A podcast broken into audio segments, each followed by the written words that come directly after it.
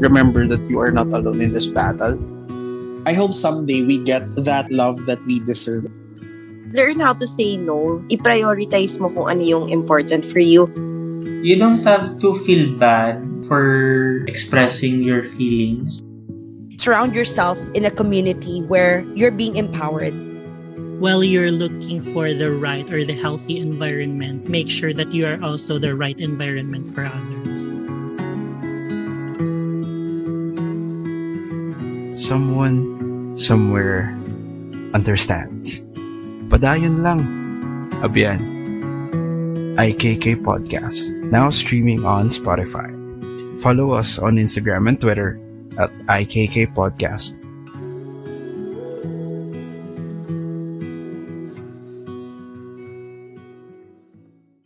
Kamusta mga abyan? My name is Vane and welcome to the new episode of IKK Podcast. And with me here is Riel. Kamusta mga abyan? So, sa lahat ng nakikinig, especially sa mga kababaihan, Happy Women's Month. Yes, and this is the last episode of our Women's Month special. So this is going to be the finale of our Women's Month series. But this one is extra special because this episode is also in honor of the International Transgender Day of Visibility. Kaya naman in this episode, we have with us a strong, empowered woman, a model, an advocate, and a queen. Miss Trans Global Philippines 2021 second runner-up, Mickey Alonso. Hi, Mickey. Hey! Hi, everyone! Ang taas energy ko this time. Saan nang gagaling ang energy na to, Mickey? Well, we'll find out. Pero how are you? How are you, Real and um, Bane? Ako, um, Carrie naman, ngayon, as we are recording this, it's weekend, so galing akong labas. So medyo na-energized ako kasi nakapagliwa-liw ako. Wah, Maliw. Ako okay din. I mean, pagod, galing work, pero excited kasi magre-record tayo ngayon. And uh, ngayon ko lang din nalaman na 2021 ka pala na Miss Trans Global sumali. And um, during that time, sumali din yung batchmate ko sa Love Yourself na si Nicole. So, ayun. Oh, Silvestre? Yes. yes. I, I think Nicole was last year naman. Last year? Ay, 2022. sorry. Ah, sorry. magkaibang year ba yun? Magkaibang year yes, pala yes. yun. Uh, uh, si Nicole is, is one of my ano top picks for from from, From last last year. year, Kasi sobrang oo. sobrang very immersed talaga siya sa advocacy. Yes. Tapos very visible and very beautiful and smart. Ayun, sorry. Anyways, ayun. So, very yun, excited pa rin ako since nga um, we're talking about Women's Month. So, syempre lahat ng spectrum niyan, pag-uusapan natin. Correct. So, Mickey, our childhood has a huge impact sa kung sino tayo ngayon. You're an inspiring woman who uses her platform to advocate for good causes. Ano yung naging contribution ng journey mo to self-discovery sa ikaw ngayon as an empowered woman? It plays a huge part, Zane and Real. Kasi um, yung lived experiences ko and uh, the personal stories, the struggles, the small wins, the successes that I've experienced, lahat yun sama-sama they all molded and formed me into becoming the woman that I am today. Good and bad, the memories that I have, the learnings, they- they're all part of it. Alam mo ba, Swiss, Mm. Mickey has an interesting story kasi, 'di ba, I co-hosted Cody sa It's a Gay Day podcast Mm. last year. So Mickey guested sa isang episode doon. Doon ko nalaman na recently niya lang na-realize yung totoong identity niya true. Yeah, yeah, that's right. So, um, Riel, since this is our first time meeting, I'm already 31, turning 32 this year. Pero hindi halata, girl. Oy, grabe! Walang eme, mas fresh ka talaga Oy, sa aming mga 20 plus. Hindi. Ah, Ang arte ko na. So, ayun. So, um, I'm turning... Inawa yung sarili. I'm turning 32 this year. But for 29 years, I have identified myself as a gay man. Mm-mm. And that maybe is because at that time, I still lack understanding and um, education. Mm-mm. Kasi I, I, I don't fully understand how, what the validity of being a trans woman is. So Mhm. I, I identified myself as a gay man kasi um, alam mo naman dito sa Pilipinas eh, parang that's that's the only reasonable thing that we could think of and come up with when it comes to trying to analyze gender. So parang alam lang natin, lalaki, babae, bakla, tomboy. Mhm. But when it comes to discovering more of what is still within the spectrum, we lack that. So one of my personal advocacies has been um to raise awareness towards education for SOGSC, especially what it is to be a transgender. Para naman in the future, hindi na mag-intay yung iba pa nating kapatid ng 29 years para ma-fully realize or ma-discover kung ano talaga sila or sino talaga sila deep inside, diba? so True, I, true. I, I identified for uh, as a gay man for 29 years. Pero my, my triggering point, come 2018, I joined Miss Gay Pageants kasi I'm Mm-mm. part of different organizations. I'm not sure if naabutan nyo pa yung ganitong era. Pero um, during my time when I was still a, a bit younger, may mga parang clan-clan. Mm. And when you're part of a clan, parang nagkakaroon ng inter-clan pageant. So, syempre, kapag nag inter-clan pageants, kailangan merong female representative at male representative. Eh, syempre, yung clans, it's mostly composed of gay people. Mhm. So, someone will be dressing up as a woman. So, ako, Mm. since Mm. I'm I'm kind of uh, a twink, medyo petite, tapos medyo effeminate talaga ako. So, syempre, na, na, nabigyan ako ng opportunity to join the female category. And then as I dwell more into more and more and more pageants, I started realizing na parang I'm more comfortable dressing up as a woman, expressing myself as a woman, seeing myself as a woman. And then kasabay nung opportunities to dress up, nagkakaroon din tayo ng opportunities to learn and to understand the spectrum of SOGI, SE more.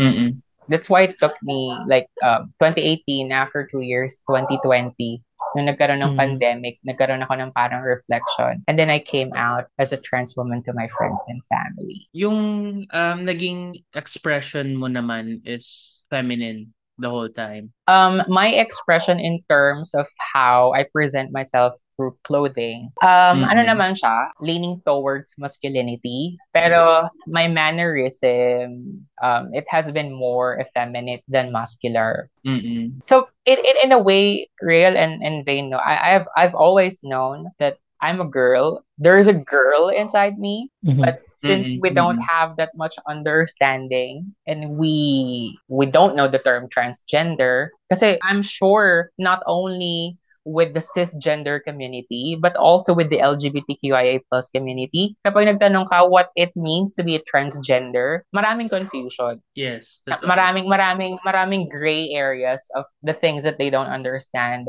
about transgender people. So I Mhm. think that was one of the major plays why it took me that long. Pero Mhm. ano ha, um, I, I hope the people listening to us don't take it as a negative thing na 29 years pa pala bago ko ma-discover yung sarili ko. It's fine. I mean, Yes. this is not a race. True, so, true. Yeah. learn and discover at your own pace. Ganyan. Yes. Hindi mo naman din masasabi. Ako dati, um, wala din akong concept ng Soji before. And then nung lumipat na ako dito sa Manila, uh, doon na na-introduce sa akin yung other spectrum nga ng LGBTQIA+. And at the same time, natutunan ko din through my advocacies na kung how to, you know, um, understand at the same time accept people as to who they are. So, minsan kasi ano, ang pag wala kang idea, wala ka ding ano na maglagay ng puwang sa sarili mo to accept someone. That's right. So, 'di ba? Sobrang interesting nung nung background ni Mickey in terms of discovering herself. And sorry ah, chinek ko yung Facebook ni Mickey kanina. Mm-mm. Nung short hair pa siya. Cutie siya. Uy, Vin! Pwede pa naman. Cutie siya. Walang M's. Alam mo, if I were still gay identifying, Mm. Siyempre, I, I understand, uh, I'm, I'm, I'm not really sure. Vane, isa ka din sa mga makakrushan ko talaga. Kasi ang cutie mo din. Ang pogi mo kaya, Vane. Sino ka dyan? Yung podcast. Inakabahan ako.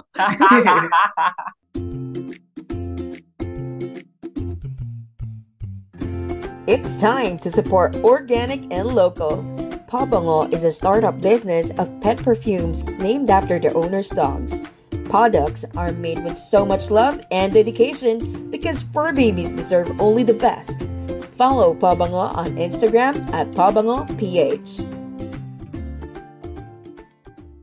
Pero ang amazing lang, no? Kasi nga, um, there are some people talaga na due to lack of knowledge, sometimes natatagalan yung process sa sarili nila to accept who they really are. Kasi I also had this uh, story na kinikwento sa akin kasi nga nagjo-duty ako ngayon 'di ba sa Victoria by Love Yourself. So mostly they are catering trans health and um, sexual and reproductive health. There was one time daw na pumunta doon na client. Um, she was like 50s, nasa 50s. Mm. Pumupunta lang siya doon. She was also asking to volunteer. Nice. Mm-hmm. Tapos, hindi siya out. May family kasi siya. So, nahihirapan siya. I see. So, pag nandun siya, parang nagre-request siya na make-upan siya, suotan siya ng wig, parang ganun. Parang ang saya-saya niya lang pag mm-hmm. nandun siya. I'm hopeful na sana mag nagkaroon siya ng courage eventually to tell the world kung sino talaga siya. So, wala ngang timeline, wala ngang, hindi nga ito race. But the feeling kasi when you're finally able to, because I'm, in, in some ways, I'm sure she already accepts who yes. she is eh. Pero, yeah. to be able to tell the world and to actually come out with pride na parang, mm. this is who I am, the experience is very liberating. Mm. Yes, yes. Kaya it really helps a lot na may mga ganitong organization where parang safe space para sa mga katulad nila na true, hindi true. hindi pa ready to face the world with who they really are. And of course, thank you, Real and, and Vane, for creating platforms like this so that um, many people would hear stories like ours. So, you know, they won't feel like they're alone. Kasi na, makaka, in, in some ways, makaka-relate sila they would find courage and inspiration.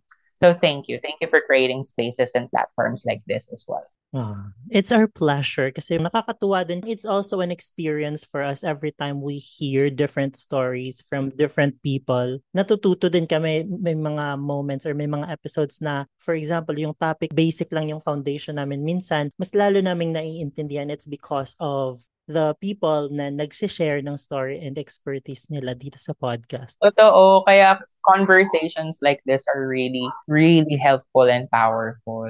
True, true. Sa, sa social media, nakikita ka namin yung mga work mo for your advocacies kasi after ng Miss Trans Global Philippines journey mo, kaliwat kanan yung speaking engagements mo eh. Anong pinagkakaabalahan ng isang Harnaz Sandu after she passed the crown? to the listeners and Riel, tinatawag ko kasi na harness si Mickey. 'Di ba nung nung nag-guest ka sa podcast ni ni Cody, before noon sabi ko talaga kay Cody, "Te, nai-intimidate ako kasi parang Miss Universe talaga siya." Tapos from then on, harnassando na talaga yung tingin ka sa kanya. Uy, alam mo ba, sinerch ko si, kung sino si Harness, tapos Miss Universe pala siya. Sabi ko, grabe naman pala si Queen, tsaka si Cody. Parang ang layo naman ng itsura.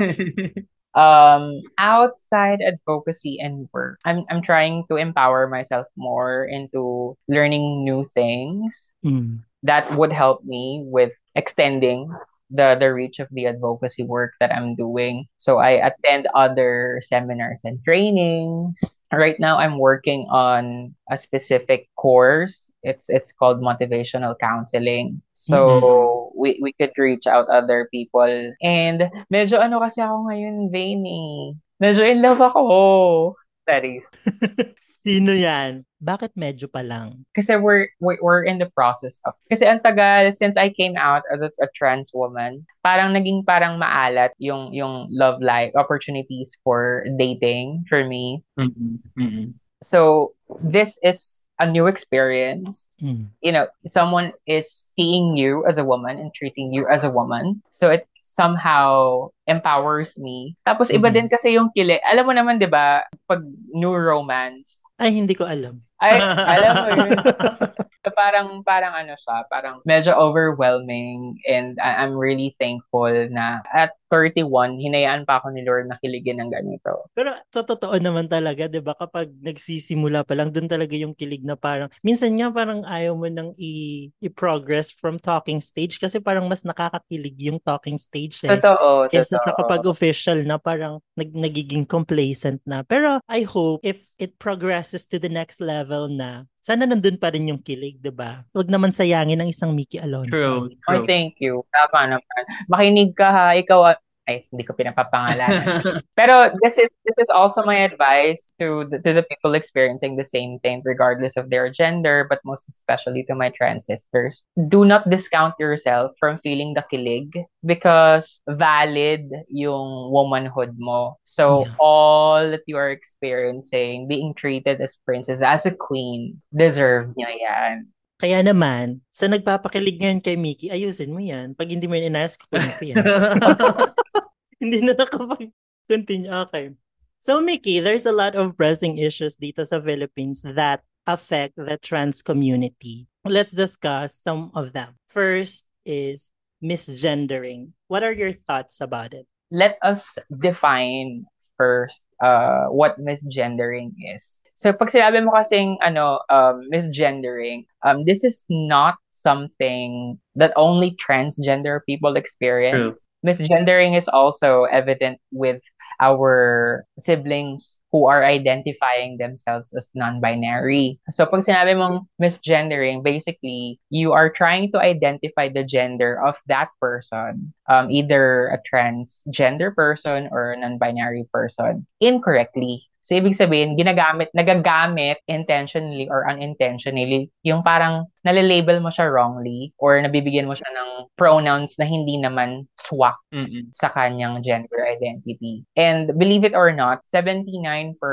of the trans community here in the Philippines alone na based on data are experiencing misgendering encounters. Hindi lang din siya limited to the, the pronouns. So, pwede rin siyang gendered language. Halimbawa, yung tinatawag natin na honorifics like sir, ma'am, Mr., Miss. Yeah. Not, not a lot of people are aware that there is like a third honorifics besides Mr. and Miss. Meron tayong ginagamit na mix. These are for people who feel safer identifying in between or beyond the honorifics of Mr. and Miss, which is the masculine and feminine honorifics. Meron din Mm. tayong tinatawag na familial roles, son, daughter, ganyan, or Yeah. yung other relations, husband, wife, Mm-mm. being misgendered, the, the feeling for those people who do not experience this, parang kang nasasampal.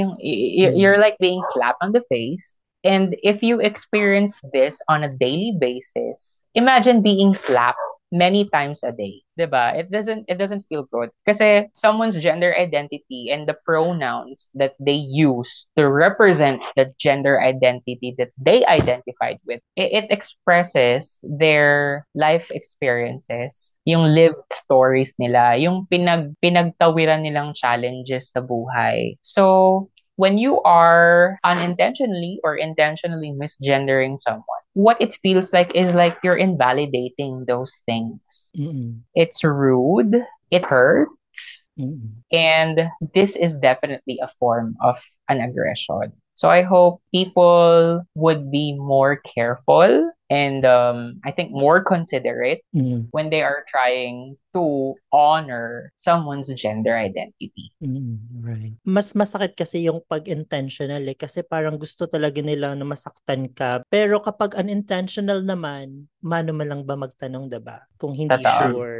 Parang recently nga, mga napapansin ko na din na, na, normalize na din yung magtatanong muna ng pronoun before mag-proceed sa conversation. That's right. Especially in um, universities, they are being progressive. Mm. Kaya nga, um, when I, whenever I give talks, ang mga favorite ko na audience are those people working in the hospitality and customer service industry. Mm-mm. Kasi they're the ones facing clients, guests, diba? Yeah. So they they would have a huge impact on how we can deliver this and how we can normalize asking for someone's pronouns as simply as that. Awaken your dreams with every sip of the authentic taste of purely Pinoy coffee beans. This rainy season, play your bedweather Spotify playlist at Tara Timple Tayo. Check out Timple Tayo on Shopee and Lazada. uh, one thing that I've learned na maganda pala talaga yung wikang Filipino. I'm not sure kung nasa nasa book ni Bretman or Mm, nasa book ni Bretman. na, na walang misgendering kapag ginamit mo ang wikang Tagalog kasi we do not use him, her, but instead we use siya, sila. Hindi ka magkakaroon ng unintentional or intentional moment of misgendering talaga if you use the Filipino language. True. So the second issue, ito, medyo alarming siya kasi even people from the same spectrum stigmatize trans women who choose not to undergo a medical transition. How do you usually educate people about this?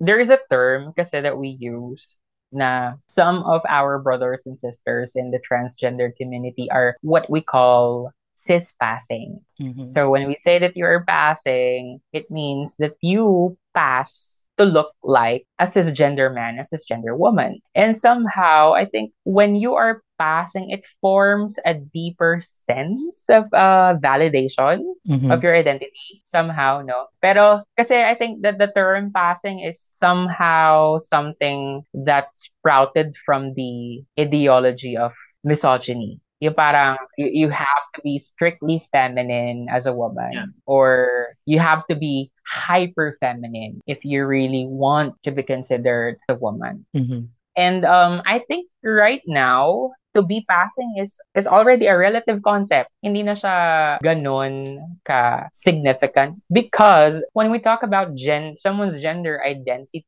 it does not equate to the features of your sexual characteristics. It does Mhm. not equate to your gender expression Mhm. we have brothers and sisters in the, the transgender community who are considering themselves as pre-op transgender people. We have post-op transgender people, and we also have non-op transgender people. So when you say you're pre-op, you may be undergoing physical transition and you may have plans of furthering the transition medically with the with the use and help of medicine or science Mhm. Mm. operations, again, surgeries. We also have post-op transgender people who have already undergone physical transition, like sexual reassignment surgery. And we also have transgender people who are non-op. Sila yung mga, ilan sa kanila ay yung mga nakaka, hindi nakaka-experience ng body dysphoria. So, we have to put in mind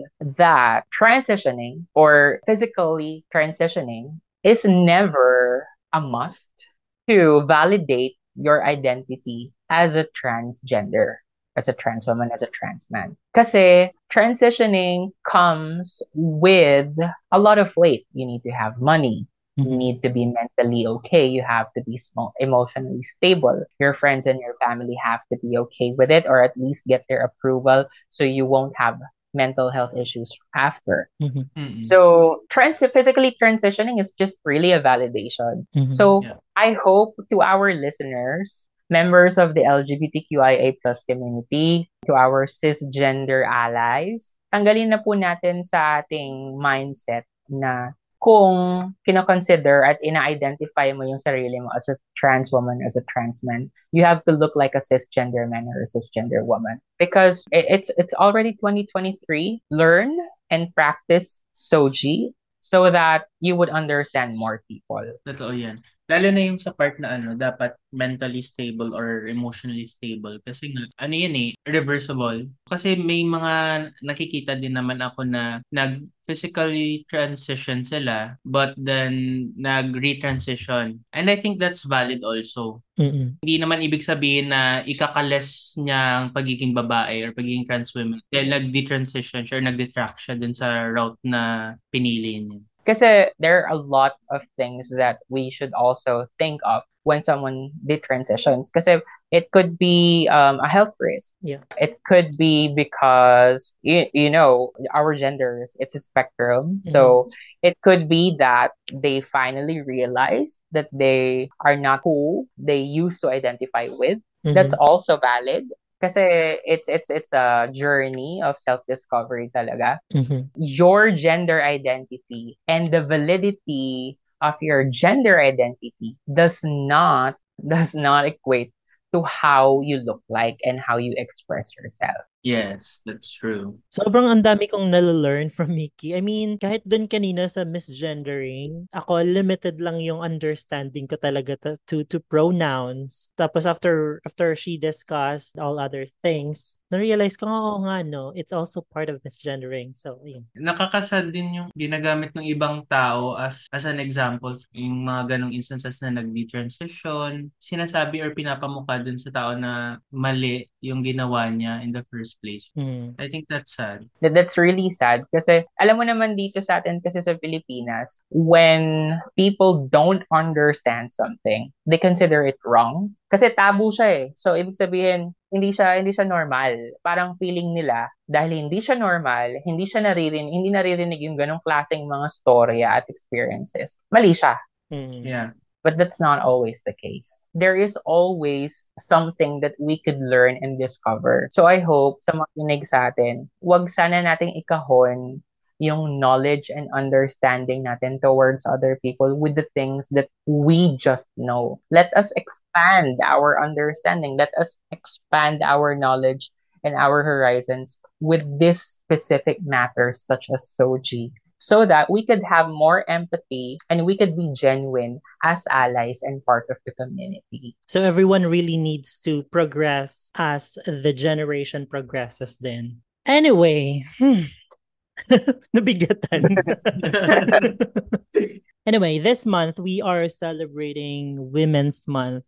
But I hope we celebrate women every day kasi women are perceived differently back in the days. But women have proven how influential and inspiring they are. And one of those manifestations is Mickey. And when we ah. say women, that includes all kinds of women. If there's one woman that you look up to, Mickey, sino yun? Hindi na ako lalayo. It would be my mentor and my personal inspiration, Miss Trans Global 2020, Miss Mela Habijan. Her story, her experiences, it's not only inspiring, but it's also relatable. The things that she does, it empowers us trans women and not only trans women, but all kinds of women and even our brothers and sisters in the LGBTQIA plus community. So, Ate if you're listening to this, kudos talaga sa'yo and uh, I love you very much. Charis. Kapag nakikinig talaga siya dito, Diyos ko, ibang level na kami. So true. Hashtag love local in a fashionable and unique way. Explore locally made Bayong Shaga bags offered by Pinasahi on Instagram at Pinasahi Bags. Today is the International Transgender Day of Visibility. How do you encourage your sisters in the community to make themselves visible in the community? Very simple. To all my sisters and brothers in the transgender community, you have to find your core so that you can stay true to yourself and present to the world who your authentic self is and accept and know that your unique and personal journey to womanhood, to manhood is valid and it matters. Thank you, Mickey, and happy Women's Month sa'yo. Happy Women's Month to everyone listening. It's always a great time to talk to you about your advocacies. Is there anything you want to promote or anyone you want to give a shout out to? To everyone who are tirelessly, ceaselessly, relentlessly fighting for the rights of our brothers, sisters, and siblings in the LGBTQIA plus community. Because um, lagi itong sinasabi, Vane, eh, the the price of advocacy. Kala nila kasi when, when you're doing advocacy work, parang, ay, wala ka namang gagastusin dyan. Wala ka namang, wala ka namang i-google na masyadong oras dyan. But it actually takes so much from your time, from your passion, from your energy, from your mental health. And it's not an easy job. So, shout out sa inyong lahat, sa lahat din ng babaeng lumalaban para sa karapatan at spaces ng kababaihan dito sa Pilipinas and around the world. Good job. You guys are doing um, an amazing, amazing work. And I hope that you don't get tired. And I hope you get the support, the love, and the encouragement you need um, we may not experience the the good things, the results, the end results of the things that we are fighting for, but at least we can rest and be secured that the things that we're doing now would matter for the people in the future generations please get on the loop siguro lang with, of course, the Love Yourself. They're creating platforms for us to raise awareness. Um, also, Hash, HIV and AIDS Support House. They're creating safe spaces and same platforms as Love Yourself. So, good job sa mga organizations na to. Sana patuloy silang ma-fund at ma- magkaroon sila ng more burning passion para ipagpatuloy yung mga things na ginagawa nila. And of course, get on the loop with uh, Miss Trans Global Philippines and Miss Trans Global Worldwide para naman ma-support natin yung ating um, mga sisters in the trans community. And uh, personally, Vane, siguro, I would just promote my socials. I am very active on TikTok, uh, Kumu. I do live streaming for the advocacy and my Instagram, Twitter, and Facebook. Everything is under at Miss Mickey Alonso. S po yung Alonso and Mickey is spelled as Mickey Mouse. And um, if you need someone to discuss SOGI, um, trans visibility, Trans 101, HIV 101, I am free. You can contact me through my social media platforms so that we can create safer spaces. Tapos shout out sa'yo kasi alam ko nakikinig ka today. Hindi ko nisasam. So thank you guys, mga Abian, for joining us in this progressive conversation. And also, if you wish to suggest a topic or join a conversation, you can follow us on Instagram and Twitter at IKK Podcast. My personal accounts on Facebook, Real Hagoriles, and Instagram and Twitter at Real Nariel. Mine is at VaincredibleX on Facebook, Instagram, Twitter, and TikTok. Thank you guys. And remember, trans women are women regardless of how they choose to express themselves. And to all women out there, padayan lang. Abyan.